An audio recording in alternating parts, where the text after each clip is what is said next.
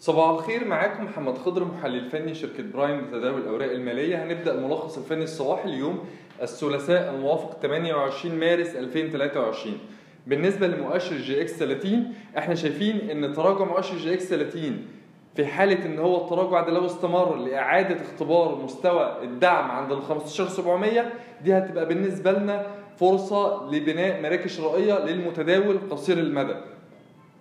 وشايفين إن لا يزال رؤيتنا أو لا تزال رؤيتنا إيجابية على مؤشر EGX 30 في وتتمثل الإيجابية دي في قدرته على استهداف منطقة المقاومة ما بين 16500 إلى 17000 نقطة مرة تاني.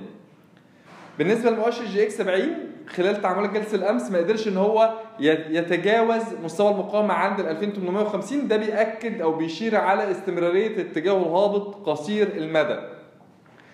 في اتنين من المكونات اللي هنركز عليهم من ضمن مكونات مؤشر EGX 70 أول حاجة هتكون العامة لمنتجات الخزف والصيني.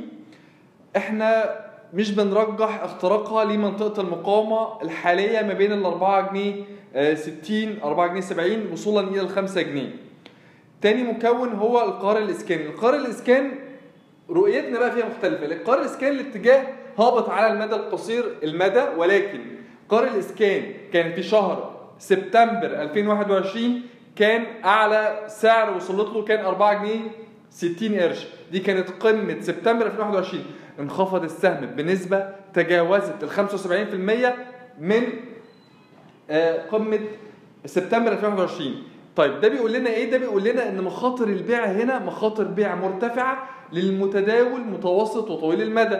عشان كده إحنا مش بننصح ابدا بتفعيل استراتيجية البيع عند مستويات الأسعار الحالية في سهم القرار الاسكان حتى وإن استمرت موجة التراجع الحالية لمستوى ال 80 قرش هو دلوقتي بيتحرك حوالين 90 حتى لو استمرت موجة التراجع دي ل 80 قرش فإحنا برضو مش بنوصي بالبيع وشايفين إن مخاطر البيع هنا مخاطر بيع مرتفعة.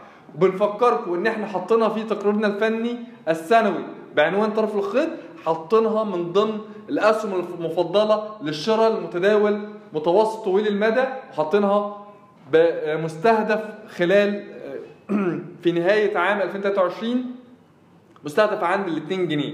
يعني مستهدف قد يتجاوز ال 100% من مستويات الأسعار الحالية في حالة الشراء عند مستويات الأسعار الحالية.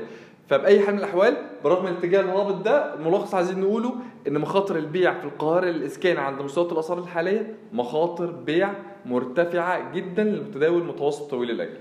شكرا.